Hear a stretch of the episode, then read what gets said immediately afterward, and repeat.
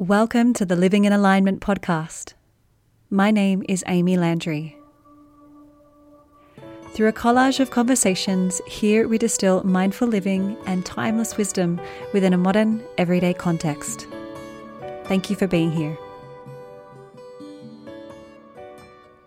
Worthy of a great and honourable introduction, Colleena Shakti is one of my beloved teachers of this lifetime and is an artist of great subtlety and depth.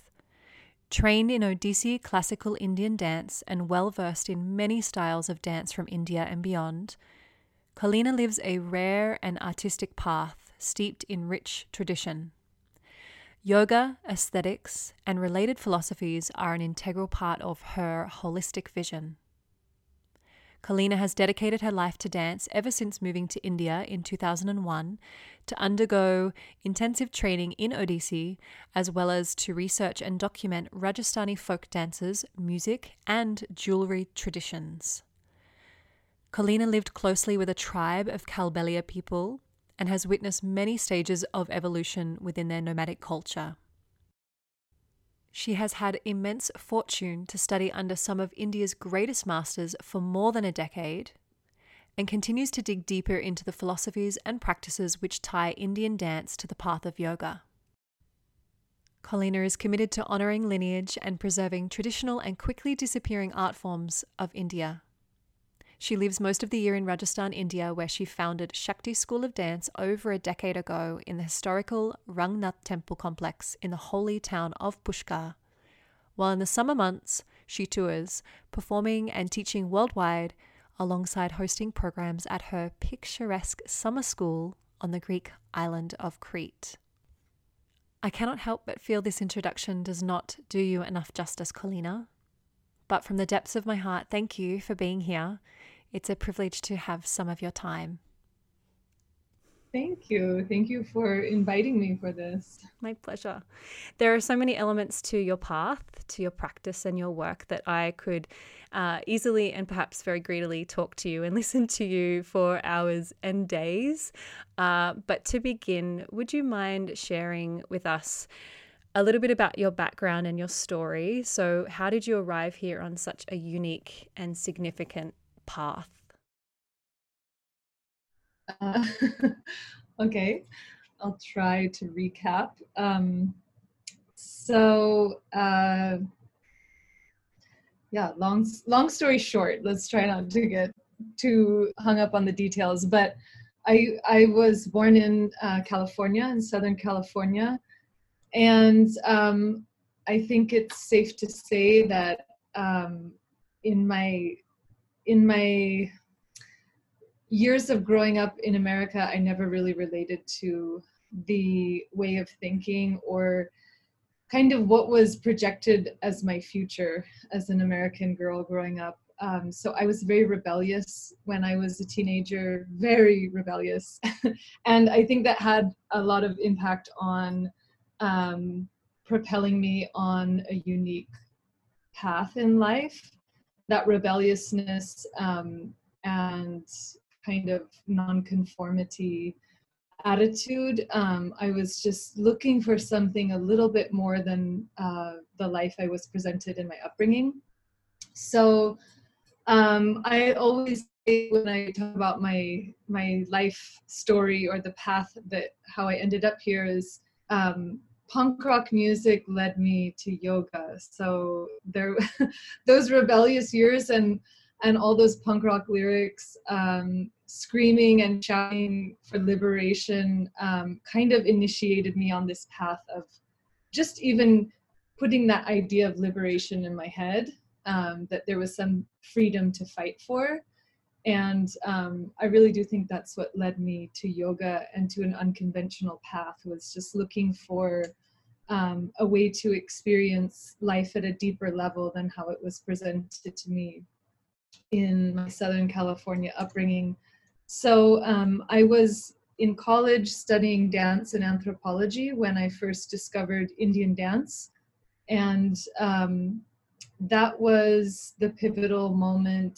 Um, There was like this moment in, in class, we were studying the dances of Asia, and we arrived to dances of India, and we then arrived to Odissi dance. And it was literally just the first moment I saw a picture of an Odissi dancer. It was Madhavi Mudgal. Um, we saw a picture and the description of the dance and studied a bit about the history. And I just remember in that very class thinking, this is so incredible. I don't want to read about it. I want to do it. It's not something outside of me. It's something I feel within me. And um, I really can't explain why that is, because I never had any association with Indian culture before that moment. Um, but it kind of planted a seed in my head that um, that just really took off and grew. And a, and a few years later, I had left college, uh, saved up money, sold everything I owned, and then went to India when I was twenty years old um, to study Odissi. And um, so I thought I would be studying for about a year and master the dance and then come back to America. I mean, that's just what you imagine. Life is not... Uh, you know, you don't imagine where life will take you, especially when you're young. You just can't see um, how the pieces all fit together. But anyway, that year passed, and um, I was training in Orissa in a very traditional situation. My teacher didn't really speak a lot of English, and I was in a classroom with um, young boys. It was all young boys at my school. So I was the giant white girl that didn't speak a word of Odia, and everyone was terrified of me and just terrified to stand next to me in the classroom. But my teacher was very sweet, and you know, he acted really like a father figure, um, and so I persisted. Um, so it was during that first year that I took a trip from eastern India, uh, from Orissa to Rajasthan, because I, I was also interested to find the folk dance of Rajasthan. I had seen um, a beautiful film called Latcho Drom uh, when I was uh, studying dancing in college. And um, in the beginning, actually it's the opening scene of the film, there's a Kalbelia dancer um, dancing under a tree in the desert. It's the most beautiful scene, I think, of any movie. And um, so I was also in search of this dance of the Kalbelia people of Rajasthan. So when I visited Rajasthan, I met some Kalbelia people and became friends with them, and they taught me their dance. And, you know, one thing led to the next, and here I am twenty years later, still with a lot of the same people in my life, um, still spending time with Kalbelia, still... Um, you know, working with Rajasthani folk artists, dancers and musicians, still uh, training in Odissi dance. And then I've, I've opened my school. Um, fifteen years ago, I opened a dance school, a dance school of my own. And um, so it was through the dance, Uh, the study of particularly Odissi, which is steeped in religious tradition and, you know, these Vedic traditions. Odissi, um, the, you know, the context is very closely related to the worship that happens in the Jagannath Temple, a Vaishnava temple in Puri, Orissa. So it's, it's very much um, intertwined with religious traditions um, and religious practices, and then of course the spiritual philosophy that that is associated. And so it's through the study of Odissi and and just trying to understand the stories which we portray and the concepts which we're portraying through our gestures um, that I discovered yoga and meditation. Um, so after starting with Odissi, um, I what you know I didn't come to India to find a guru or to find my spiritual self or or anything like that. It kind of was the side effect of getting involved in the arts, um, and then obviously that what seemed like a side effect what um, has now become the central point of the entire practice of my entire life, you know, my, my whole body of work. Um, so after training in the dance and living in India several years, gosh, I think it was maybe six years into living in India, I met my spiritual guru. And um, that's a story of its own. But um, it was really after meeting him and taking initiation with him and being literally like held by the hand and guided into very deep philosophies and very deep spiritual practices um, that I began to understand the nuances in this art form of Odissi. Um, I began to understand how yoga is as much a part of a dance form like Odissi as the mudras are. Um, and so yoga entered into my practice and into my life, in, and just the whole, I would say the whole holistic picture opened up for me after meeting my guru, because he um, was able to reveal that interconnectedness of yoga, um, spiritual philosophy, um, India's ancient history and Sanskrit texts, um, how Ayurveda integrates into literally the way we practice dance, um, and how a dancer stays healthy, Um, and how a dancer views her own body and mind. And um, so through all of that, I, I think of it like a web or a tapestry, all of that interconnectedness opening up to me. I also started to practice Kalaripayattu, and that was by my spiritual guru, Swami Vidya Dishananda. Through his suggestion, I pursued training in Kalaripayattu, which is um, a part of that web that integrates um, emotional expression through abhinaya in dance, the vira rasa or the rudra bhava, the furious and the heroic aspect of martial arts, and the integration of Ayurvedic lifestyle and the yogic practices, which helps us to um, realize higher truths. And so um, all the little pieces um, were really woven together after meeting him. And so I've just been, I've just been diligent on this path. And I think that's maybe one unique thing about my life is um, I feel the, the pull as, as someone from California, as a Westerner, um, from a modern, you know, culture, modern reality. I didn't grow up in a village in Orissa. Um, so coming from a very modern reality, whatever that means, um, I realized that the tendency of my culture and my upbringing was to diversify and to diffuse. And um, like as a dancer, uh, I don't know, if I went to a dance university in the West, uh, the administration encourages dancers to diversify and have a wide range of skill sets, and you know, to perform many different styles. And um, and so I I feel like the Western um, model or the modern model of life is very much about going shallowly into many subjects. And so the thing that I just feel what's unique in my work right now is just to adhere to this path of a traditional art, which feels very much against the grain. Even in India today, many young and modern Indians ask me, why do you do Odissi? It's like something my mother did. It's so traditional.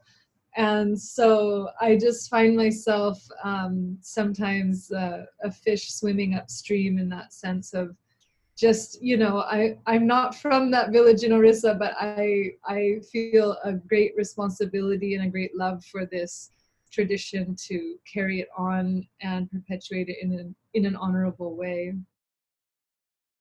And I think that's what's beautiful about uh, the experience of studying at Shakti School of Dance is that you've created this really treasured experience where we directly integrate all of these uh, paths, if you will, or practices, if you will, that are very um, almost segregated in the West. And perhaps that's why so many women come from all over the world, because whether consciously or subconsciously, we're craving more depth and more richness to our path that perhaps we're unable to access, or it's not so easy to access in the West.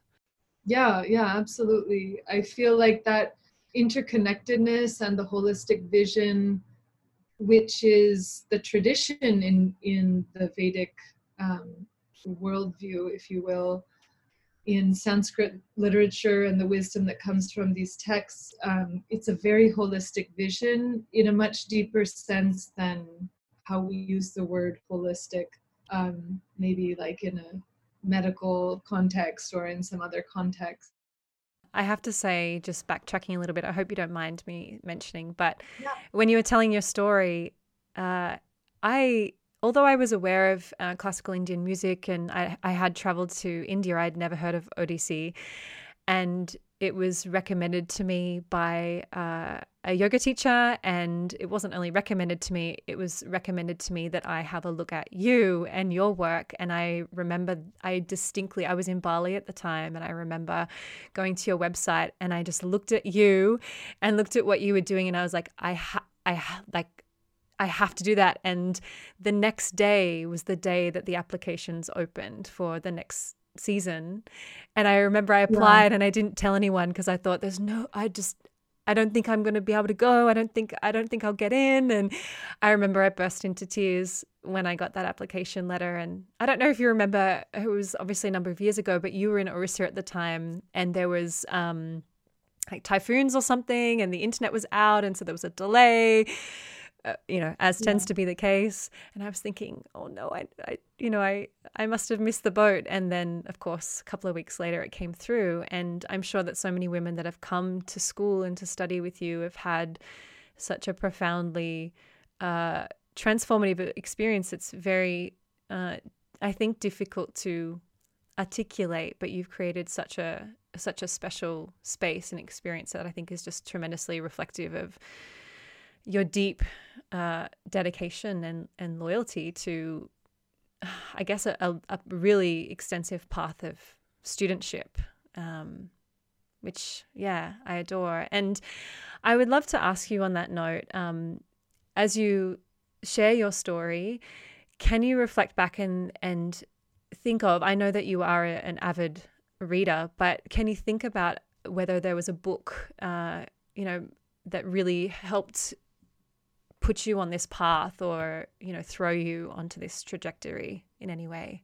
Yeah, let's see. Uh, I guess, I mean, in the beginning, there wasn't necessarily a book, but there's one book that comes to my mind. Um, and I had already been on my path for about ten years.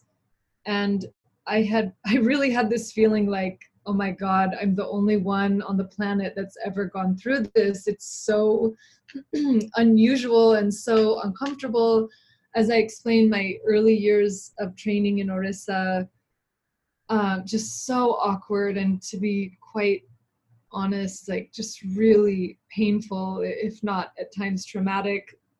And um, just going through the process of being an, an awkward outsider to really... Um, you know, integrating and finding truth in this art form and calling it my own now, finding my own way within it. Um, that whole process was so uncomfortable. And it's really, I, I always think of it like, um, you know, we have these um, cultural constructs built up in our head, the way we think, the way we view things, the way our value system. And going through a process like learning Odissi in a very traditional context, I had to, day after day, just peel back layers of cultural conditioning, or, you know, some whatever conditioning was there, just um, to look at life and look at art and look at my body in a different way. And um, so there was a book, there there is a book, it's called When the Body Becomes All Eyes, by Philip Zarilli. And it, when I found this book, I mean, every page I read, I was just crying because I felt like finally someone else has articulated what I've been going through. I mean, he he's an incredible scholar, um, and this book is about Kalaripayattu. So it's also how I just dove into the Kalari world. Um, he's describing uh, Kalaripayattu and his process of training and deconditioning uh, his thought processes and his body mind. And um, so I just feel like that's one of the most valuable books I've ever read in my life, because every word that he wrote about his experience of training in this cultural, um, culturally nuanced martial art form um, of Kerala, it's like I had been through every one of those situations. Um, and he's an incredible scholar and just articulates things in such a beautiful way. Um, and then I would say another book that kind of threw me deeper into the world of studying um, Indian aesthetics, um, that I literally travel the world with this book in my bag. It's called The Dance of Shiva by Ananda Kumaraswamy. And um, anybody that studied with me knows that's the first book that I recommend, because he just breaks down um, in, in very inspiring and digestible um, uh, papers. He, he has different chapters about um, Indian aesthetics and kind of uh, contemplations on um, the Indian vision of what is beauty and what is art. So those are two of my most important books. And what are you reading now? Which is probably, there's probably a few things going on at all times, but maybe something that's significant. I, I literally have a stack of books in front of me. Um, So I'll read, I'll read the, a few of the stack. At the top of the stack actually is The Argumentative Indian. Um, Amartya Sen uh, is the author, and it's a very important book on, um, I mean, it's also a series of essays, and he's an incredible scholar, and uh, it's an important book about many issues surrounding um, I don't know, the very idea of what is India. Um, but there, let's see, what is the chapter I was reading? I am, oh, um, the chapter is... So you're going to give us some direct yeah, juice from the you, book. I'll give you page numbers if you need. um, the chapter is called The Indian Identity. And the first section of that chapter is colonialism and identity. And then it goes on from there. That's just, it's amazing. So I um, had seen this book around for a long time, but I finally got into it. And then it threw me on a whirlwind, because the next book under that one is Orientalism by Edward Said, which is a classic text. Um, anybody uh, in a field like mine knows about this important book. Um, Orientalism, uh, yeah, anyway, we won't get into that. But uh, that companionship with The Argumentative Indian, I'm, I'm having a great time um, having arguments in my head at this point and writing some articles and some theory classes from that. Um, and then I have Dance Anatomy, and um, Ayurveda Lifestyle Wisdom um, by Acharya Shunya, mm. which is a lovely, a very sweet, a very feminine book I just love to have around, and I've been picking that up, especially in the last few weeks. Um, she just has a really motherly way of presenting Ayurveda. Um, and I'll, I'll just read the, next, the last one. Um, this. The Square and the Circle of Indian Arts. It's by Kapila Vatsyayan, who is a great scholar um, of Indian aesthetics, and it's like an amazing book. So we get to we get to absorb all the goodness that you're going to regurgitate back to us as we come and study with you, which is so good.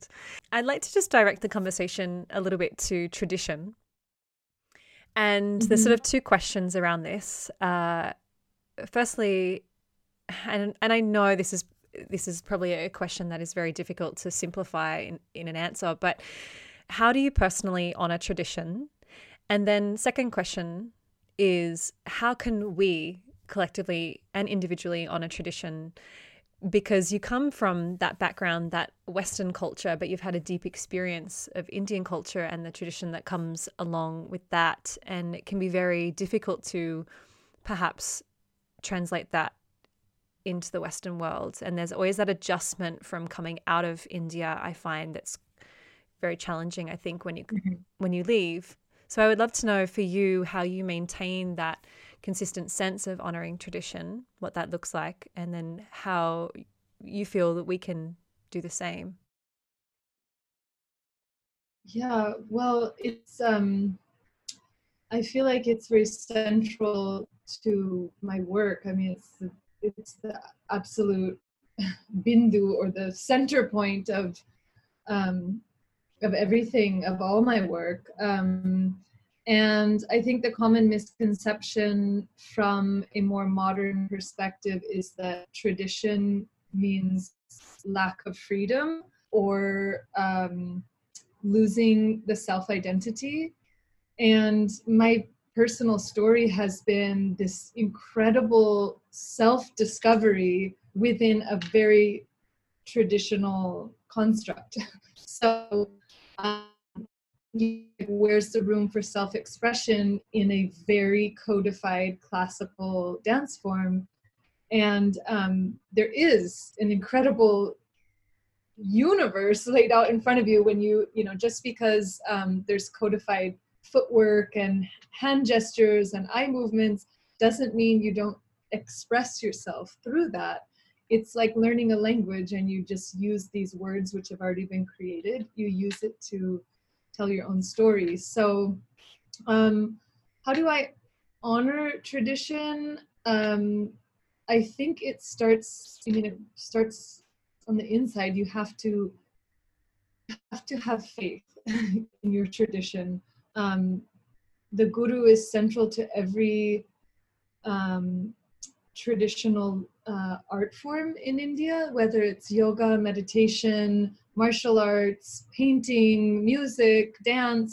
Um, the guru is absolutely central to that art form, because without somebody living and breathing and standing in front of you as a live example, then it's only theory that we're discussing, you know, like theoretically we could do this movement, or theoretically we could embody this value of art.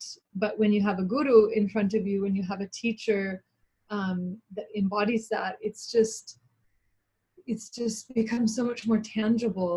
So I think um, to honor tradition, you have to trust. It's called shraddha, um, guru shraddha, is to have faith in the guru. And um, this is a process. It's like, it's like falling in love. You, you meet someone and you get to know them, and slowly you develop more and more trust. You develop more trust for that love to unfold. And this relationship is, has been very central to all of the art forms that I study. Um, so quite literally how I honor tradition on a daily basis is I I think of my gurus every time I do my dance. So when I when I first step I take onto the dance floor, I visualize my guru, I hear her voice, I see her body demonstrating the movement, I feel her presence and the atmosphere that comes with her. Um, every time I sit down to meditate, I Um, you know, I I see a picture of my guru, I light a candle, I visualize, I pray, I surrender. So it's like that mental um, surrender that I go through anytime I begin my practice. Um, and that presence, it, it, it's, um, it's a very expansive feeling, um, because then it's not just me fighting alone with these dance movements or with this meditation technique. It's like I'm, I've sort of opened my myself up to um, a much higher potential, something that I'm reaching for, which I haven't yet attained, and it just seems forever the carrot dangling in front of me that I'm just reaching for that greatness that my gurus embody. Um, but if I didn't have that dangling in front of me, then I don't know. I, I think the experience might be a bit of stagnation or just losing inspiration. Um, so I always tell my students, uh, whenever you practice, you should practice like your teacher is sitting in front of you. You have to visualize, you have to just place your teacher on a chair right in front of you, and um, yeah, and then see their face and feel that, because um, that that's our tradition, and somehow I, I see the, um, the benefit of, I feel the benefit of that, that I'm never alone in this never-ending battle towards perfecting myself as an artist and a yogi. And so that makes me, it seems like a good segue to uh, mention the concept of sadhana. And you recently released a really uh, beautiful blog post around this that makes it a very accessible concept, but also provides a little bit of clarity around it. So uh, would you mind just uh, taking the time here to explain, like, what is sadhana and why is it so important, and, you know, perhaps how that looks for you to get a bit of an idea? Mm-hmm. Um, yeah, so I, as I just recently wrote in a blog post, sadhana, um, sadhana kind of is often described as a practice. Um, I feel like just at its shallowest level, we can say it's a practice. Um, and so in this article, what I was trying to express was that there's layers to that. And those layers are literally layers of understanding of what we can achieve through a practice, but also it's the evolution or the natural progress of anybody who does a sadhana. So in my case of dance, in the beginning um, of learning dance, I, you know, I was told, okay, here, learn these steps and now go practice. So there's practice, which is like, okay, I'll go practice this ten times. You know, you have a piano teacher or a dance teacher, they're going to tell you to practice. So, okay, I'll go practice of the steps. This is practice, and it's um, what anybody can do. And then there's something um, that uh, is called riyaz. It's an Urdu word, and um, you especially you hear great uh, Hindustani musicians talk about their riyaz. Um, so riyaz is like this incredible effort put into practice, and riyaz is, it's, you know, it's kind of this abstract space that we've all experienced. It's when you practice something with such concentration that you lose yourself in it. So you lose the, maybe the sensation of time and space. You're just in it. You're, I mean, it's, it's like a higher level of concentration. And, um, it's something that if you've experienced, uh, whether it's writing or playing music or dancing, it's it's actually what we why we keep going back to dance classes and why we keep practicing. It's such a joyful experience.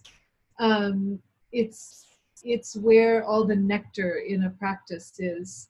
Um, but riyaz kind of just stops at at, at that level, um, in that, you know, somebody can do incredible practice, but for, um, I mean, as a performing artist, I would say you most often come across people doing incredible practice to become great performers and to be famous and, um, you know, for, for um, fame. So then you have another layer of practice, which is sadhana. And sadhana is a Sanskrit word that um, implies a particular goal in mind in a practice. And the goal is defined in um, in all of the Vedic Sanskrit texts um, known by different names through different schools of philosophy, but we'll call it moksha or liberation as the main goal of this human birth. And so sadhana implies a practice that you do which brings you closer to that end goal, to that goal of spiritual transcendence or liberation. Um, so as all the great yogis and sages before us know, um, to achieve such a lofty thing as spiritual transcendence or eternal liberation, realizing of truth, it takes a lot of practice, a lot of discipline. And in fact, there's like almost this edge of pain associated with it. Um, so that's why you hear, you know, the word tapas, the, um, the heating practices, incredible self-sacrificing uh, practices, which eventually bring us bliss, but maybe in the beginning, you know, to sit in an asana and to meditate even for half an hour, anyone who's tried to do that knows in the beginning you face pain. And frustration, and um, until you start to develop this um, kind of dispassionate attitude or transcend transcendental attitude towards your pain um, and the sacrifice that goes into that, then um, you know, you don't move on to the higher levels. So sadhana aims at a kind of complete transformation or transcendence. And um, the beautiful thing about Indian classical arts is that the artistic tradition is linked with the spiritual tradition. And that's um, elaborated on in our Sanskrit texts relating to dance and to the arts. Um, so, so art, in this, in my case, dance, um, is is kind of promised to us as practitioners as a path towards liberation. And so much that in our Odissi tradition, um, the final choreography that we always perform is called moksha. So out of five dances uh, in our repertoire, the final dance we perform is moksha, representing the goal of our sadhana, of our years and years of practicing this dance and performing this dance. So sadhana um, is, I would say, like, it's the kind of attitude that you have in practice. Um, it is an outlook or a belief that you have that what you are doing is a purifying practice. And um, And the beautiful thing about Indian tradition, as I said, is that the arts are considered purifying practices, just like uh, yoga asana. Um, dance also brings us to um, transcended, transcended states of mind, and um, ultimately a transcendence of the body, even though we're performing insanely complicated movements with the body in time with the music. Um, What we experience through years and years of practicing a choreography is literally transcending the body and losing, um, I mean, in my own case, I feel like sometimes I'm on stage and I'm witnessing my body moving, but I'm simply a witness. And um, that is, uh, you know, what we, what we also aim for in a seated meditation. So because the arts uh, and the spiritual traditions are entwined, we have that tradition of calling our dance practice sadhana. Um, so I just think, you know, I have many students who come to study Odissi, not because they want to become professional performers of an Indian classical dance form, but because that possibility is so incredible that we can use art as a means of transcending the mundane. Um, it's such an incredible proposition um, that I think just being in that field of practice, many of my students, they, you know, they come to class every day and they're pushing their limit. Their limit is different than my limit or different than another person's limit that's in the classroom. But the point is to push their limits and to transcend um, and overcome those hardships um, of practice with a higher goal in mind. And so to me, that is that is sadhana. So it's atten- essentially, in a very simplistic way, what I'm sensing here is that it's very much about intention in a way, like what is the intention behind mm-hmm. the practice? Would that be correct? Yeah, yeah. Thanks for summing that up.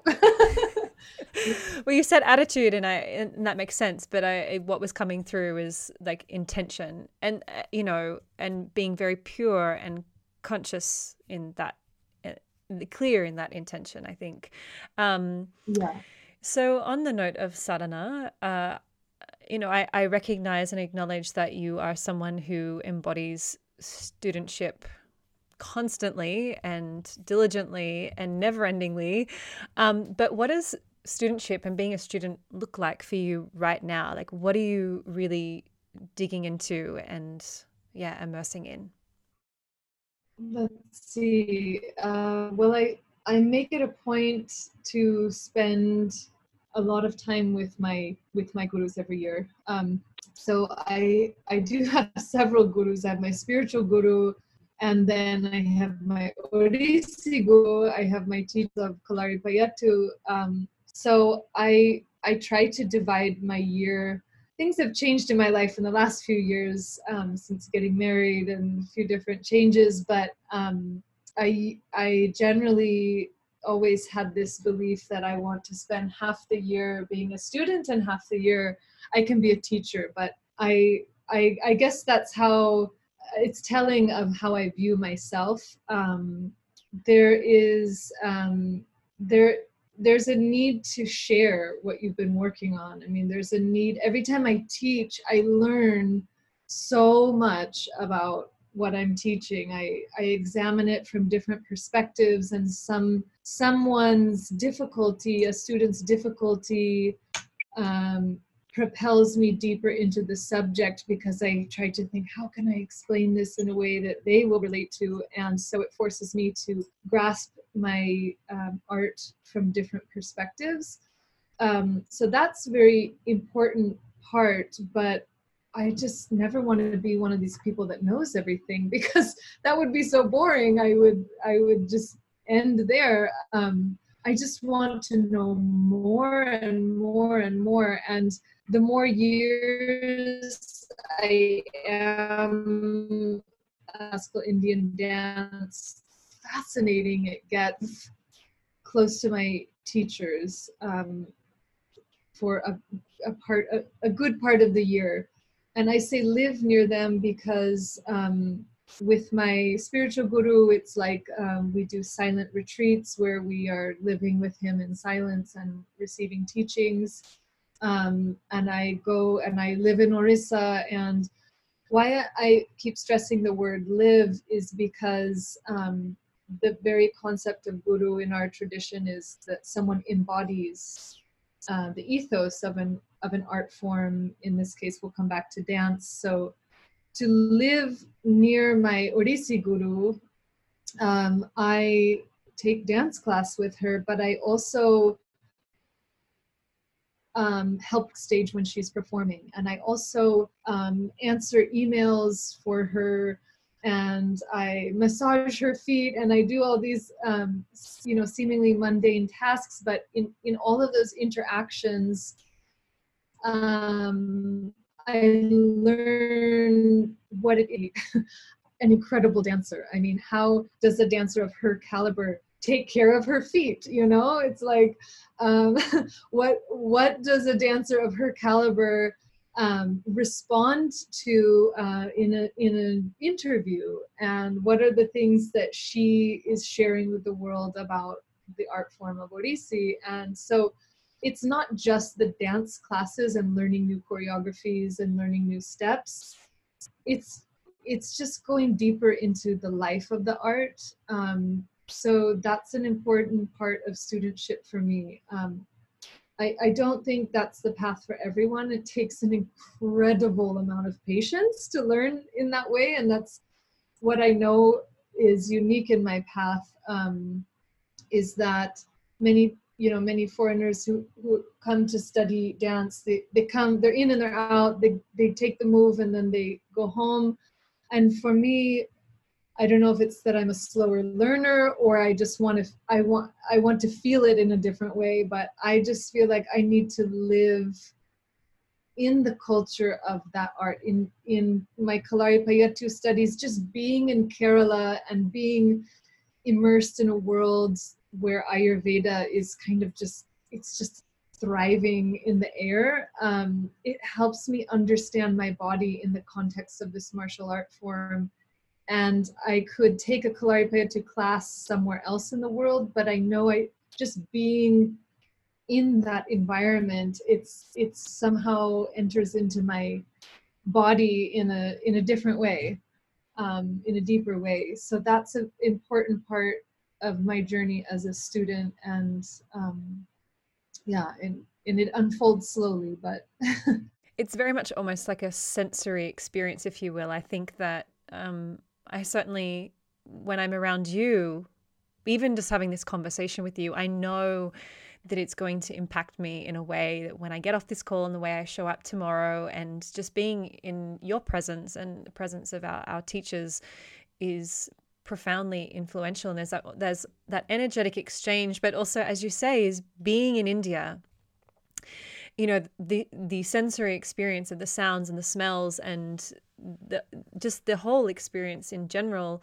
helps us. Well, it, it's helped me very much anchor into a deeper experience of whatever it is that I'm there for or studying, you know, and um, that can obviously be very challenging. Like, as you say, if you come and you learn something and then you just go home, it's like, it's very challenging to then continue to embody and live that in a really sincere way, if that makes mm-hmm. any kind of sense. Yeah. So speaking of the senses, um, I just wanted to ask you a couple of little random questions though.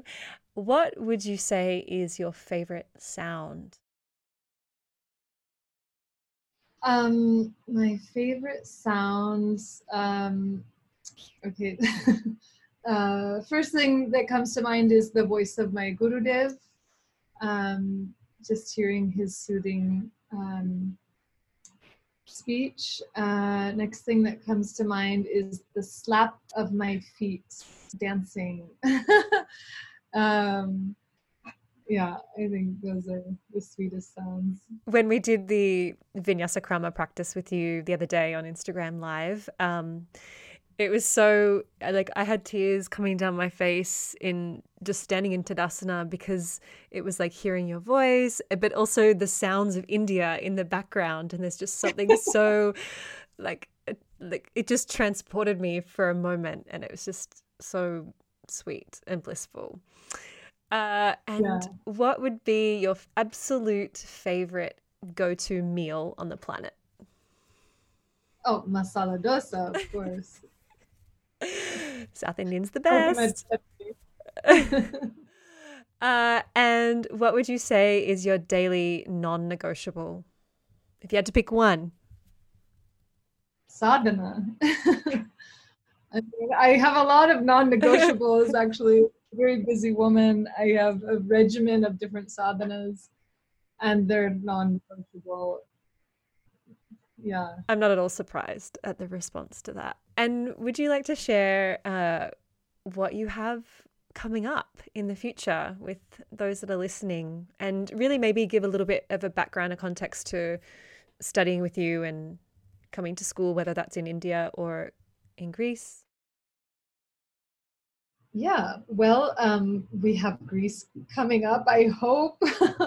um, so we uh, do a summer school every year uh, on the beautiful island of Crete in Greece. And um, we have a beautiful villa there um, that uh, we've had for two years now. And we started this summer program.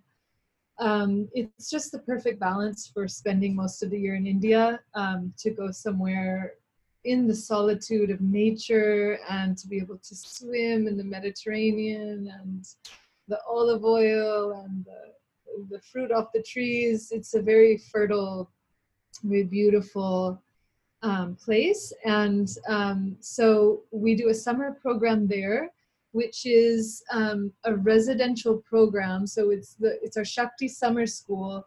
And the idea is just what I was saying, how um, my studentship has been very much focused on living with my gurus. And um, the Sanskrit word for that is gurukul, is to live at the house of the guru.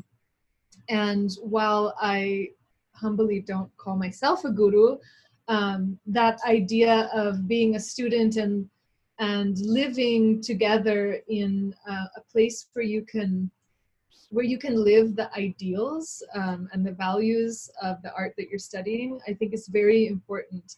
And that's why I chose an isolated, um, beautiful, rejuvenative, inspiring place um, in Europe to invite people to come and spend part of their summer to study. Um, so we do, we are planning four weeks of Odissi training, and the days start with yoga. And we dance Odissi classical Indian dance, and then the days end with theory class discussing um, everything from yoga and Vedanta to Indian aesthetic theory, or learning the mudras, or hearing stories of Krishna. So sometimes we do those classes in nature under the olive trees, as the great philosophers of ancient Greece used to do, sit under the olive trees and discuss theories of beauty.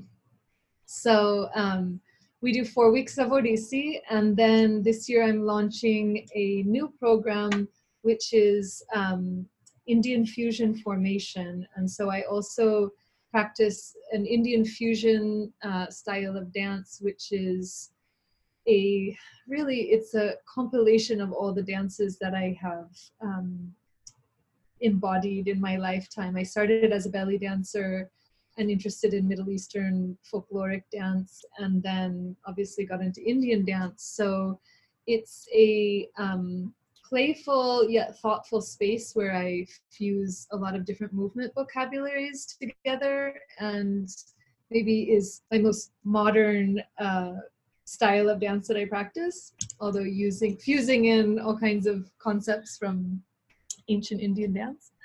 Um, and then uh, this year we also have a guest teacher coming to teach um, a tribal belly dance uh, retreat.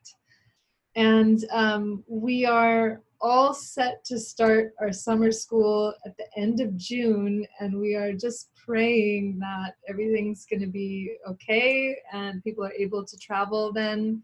We have a lot of people registered already, and we're just praying for the best, um, for that all to unfold smoothly, although all of us are waiting to know what life is going to be like in a few weeks. Um, but that's what we have planned right now. And then every winter um, here in Pushkar, Rajasthan, I um, conduct my trainings at Shakti School of Dance here in the Rangnath Temple. And um, we're looking forward to that. It starts in next January. So we have a little while to wait for that. But essentially you're offering both summer school and Shakti School of Dance every year. So no matter when the listener is listening to this, it's an annual thing, which is wonderful.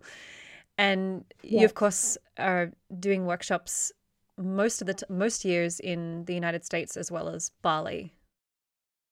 Yes, yeah. I always take a visit back to the U S, and we do a retreat every year in Italy. In um, the Gitananda Ashram, we do a yoga and Odissi dance retreat there every year around September. And yeah, we have, I mean, I think, I think all of us are a little uncertain of our, of our future this year. So certainly, um, like many other um, colleagues of mine, I will be trying to explore more online options of study. Although I, I'm just a dedicated believer and living proof um, of how important it is to be close to our teachers and, and live with them and spend time with them.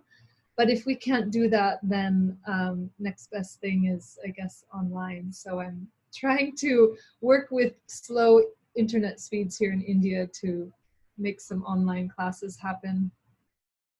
I, I testify to that because, like I said before, just, you know, not not only speaking with you now, but the couple of things that you've done lately online has just been very, like, enriching and, and heart-filling, because I feel, you know, I've not been able to travel back to India as much as I used to and as I would like to. Um, the life of motherhood, really, but uh, it's it's it's still invaluable to have that connection nonetheless, either way. So thank you. And uh, before before I let you go, um, would you like to just to share where um, we can send people that are listening, where they can find you and find your work online, et cetera?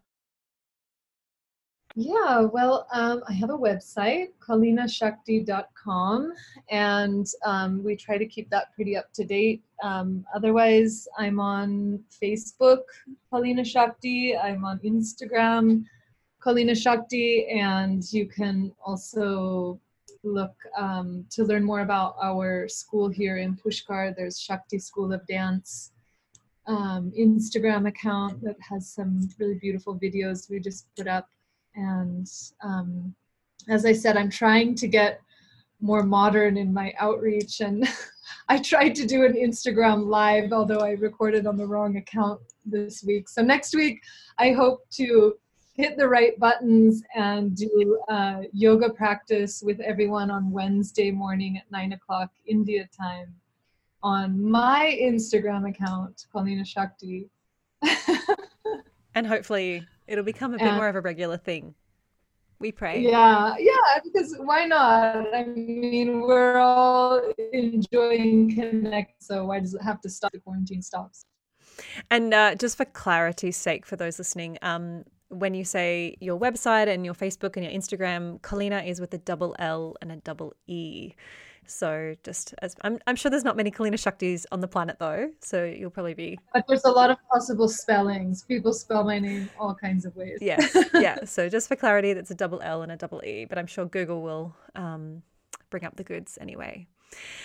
But uh, I'll leave it there, and thank you so much for your time. I'm. It's just such a great, as I said, privilege and an honor to speak with you, and I'm um, yeah forever grateful that you've been able to do this, especially with the uh, unreliable reputation of Indian internet and connection.